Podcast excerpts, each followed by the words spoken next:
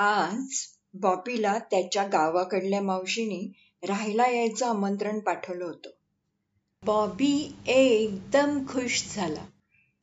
मावशीचा मुलगा बंडू दादा आणि त्याची मागच्या खेपेस चांगली गट्टी जमली होती.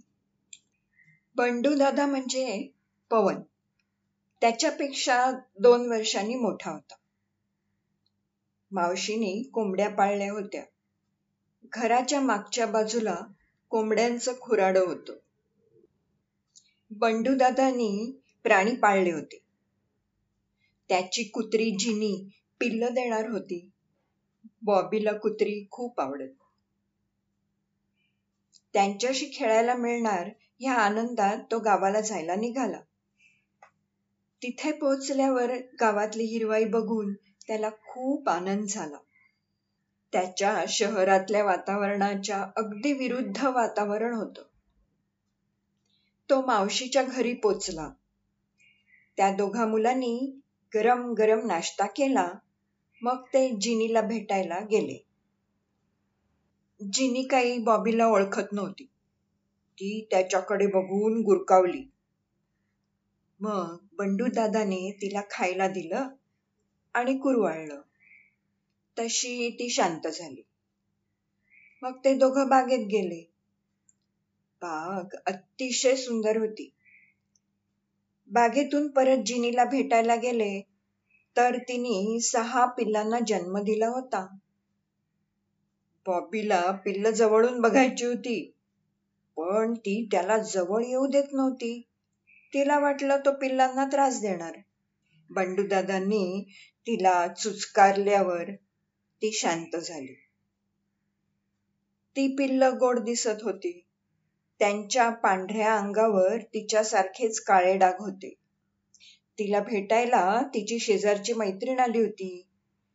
तिच्या पाठोपाठ तिची पिल्लही होती. तिचा रंग मात्र तपकिरी होता आणि पिल्लांचा देखील तसाच होता. बॉबीला त्यांच्या कोंबड्या बघायची उत्सुकता होती. ते खुराड्याकडे जाऊ लागले. चिंकी कोंबडीने त्यांना बघितलं. तिच्या मनात विचार आला. अगं बाई मला आता कुठेतरी लपलंच पाहिजे. मी आता अंड घालायच्या बेतात आहे. मी त्यांना जवळ येऊ देणार नाही. ती आडोशाला गेली व तिने एक अंड घातलं. सर्व अंडी उबवण्यासाठी ती त्यांच्यावर बसून राहिली. आता काही दिवस ही तशीच बसणार होती. अंड्यातल्या पिल्लाची वाढ झाल्यावर ती अंड्याचं कवच फोडून बाहेर येणार होती. तेवढ्यात तिचं लक्ष समोरून येणाऱ्या करीमकडे गेलं. तो अंडी विकत असे. आता हा जवळ आला की त्याच्या अंगावर धावून जाणार होती आणि त्याला चोच मारणार होती. तिला वाटलं हा अंडी पळवणार. पण तसं काहीच झालं नाही.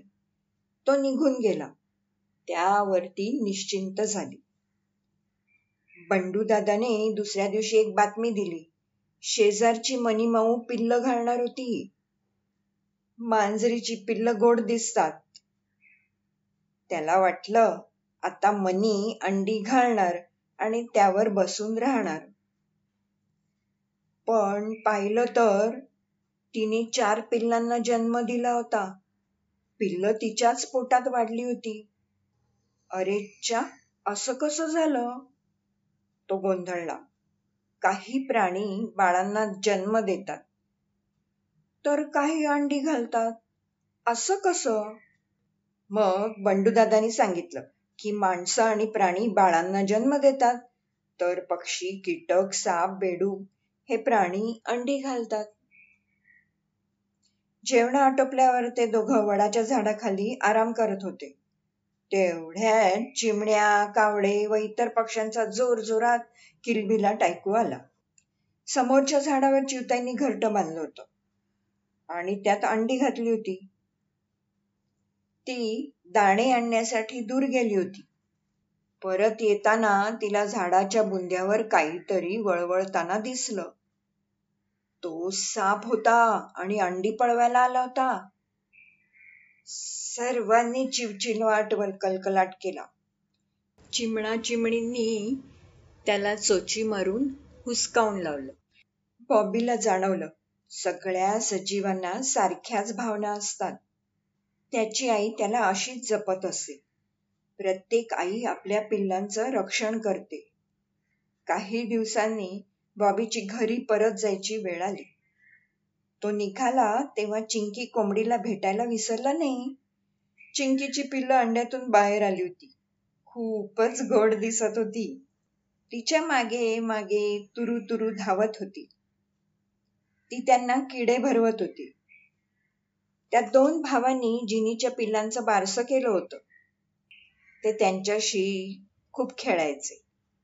त्याची ही मजा आता संपणार होती. तो शहराकडे निघाला.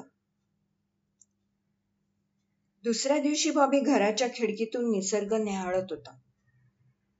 त्याला आता निसर्गाची गोडी लागली होती. त्याला बारकाईने बघितल्यावर समोरच्या झाडाच्या खिडकीत आलेल्या पानावर काहीतरी चिकटलेलं दिसलं. ते अंड होत.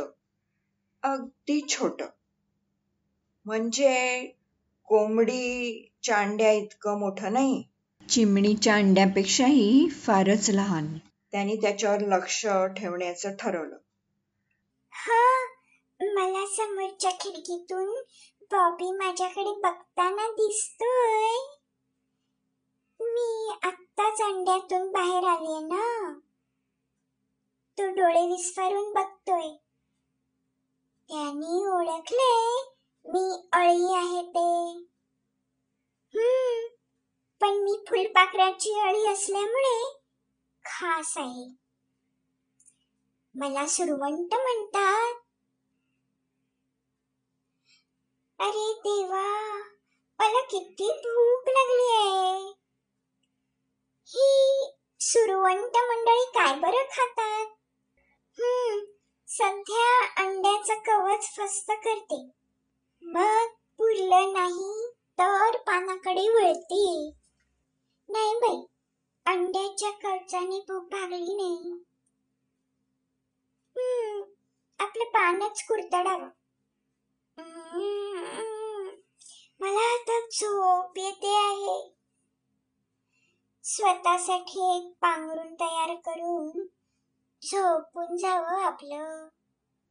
परत दोन दिवसांनी बॉबीनी बघितलं तर सुरवंट मॅडम बाहेर पडल्या होत्या. अंगांनी चांगल्या जाडजूड झाल्या होत्या. च्याव च्याव च्याव करत तिनं पान कुरतडलं जुन्या कपड्यात मावत नाही म्हणून तिने काट टाकली आणि तयार झालेली नवीन सैल कात पांघरून ती परत झोपून गेली. अशा प्रकारे चार पाच वेळा काट टाकून ती मोठी झाली होती. अय्या मी किती जाडजूड दिसते इतर पक्ष्यांसारखं मला उडता आलं असतं. तर किती बरं झालं असतं. मी नुसती खाऊन आणि झोपा काढून लठ्ठ दिसायला लागली आहे. चला आता मला पुढची तयारी करायला हवी. जरा चांगली फांदी बघून कोश तयार करीन म्हणते. तिने एक फांदी निवडली. खालच्या ओठातून एक प्रकारचा रेशमासारखा लांब लचक धागा काढला. स्वतःभोवती तो धागा लपेटून घेत घेत छोटेसे आवरण तयार केलं आणि कोशावस्थेत गेली. तो कोश फांदीला लटकत होता. बॉबीच्या लक्षात आलं. स्वतःला इतर पक्ष्यांपासून व हवेतल्या बदलांपासून वाचवायला तिने कोश तयार केला होता.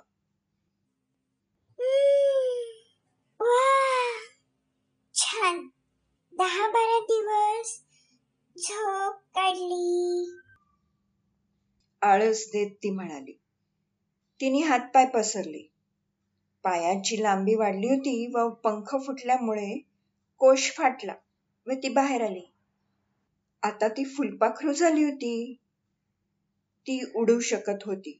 सर्व तिच्याकडे कौतुकाने बघत होते. अरे च्या माझ्याकडे असे सगळे बघतात काय? आरशात तरी बघू. अय्या मी किती छान रंगीबेरंगी दिसते आहे. देवा एका कुरूपाळीचे सुंदर फुलपाखरामध्ये रूपांतर केल्याबद्दल धन्यवाद. असं म्हणून आपलं छोट फुलपाखरू फुलांमधलं मध चाखायला भुरदिशी उडून गेलं.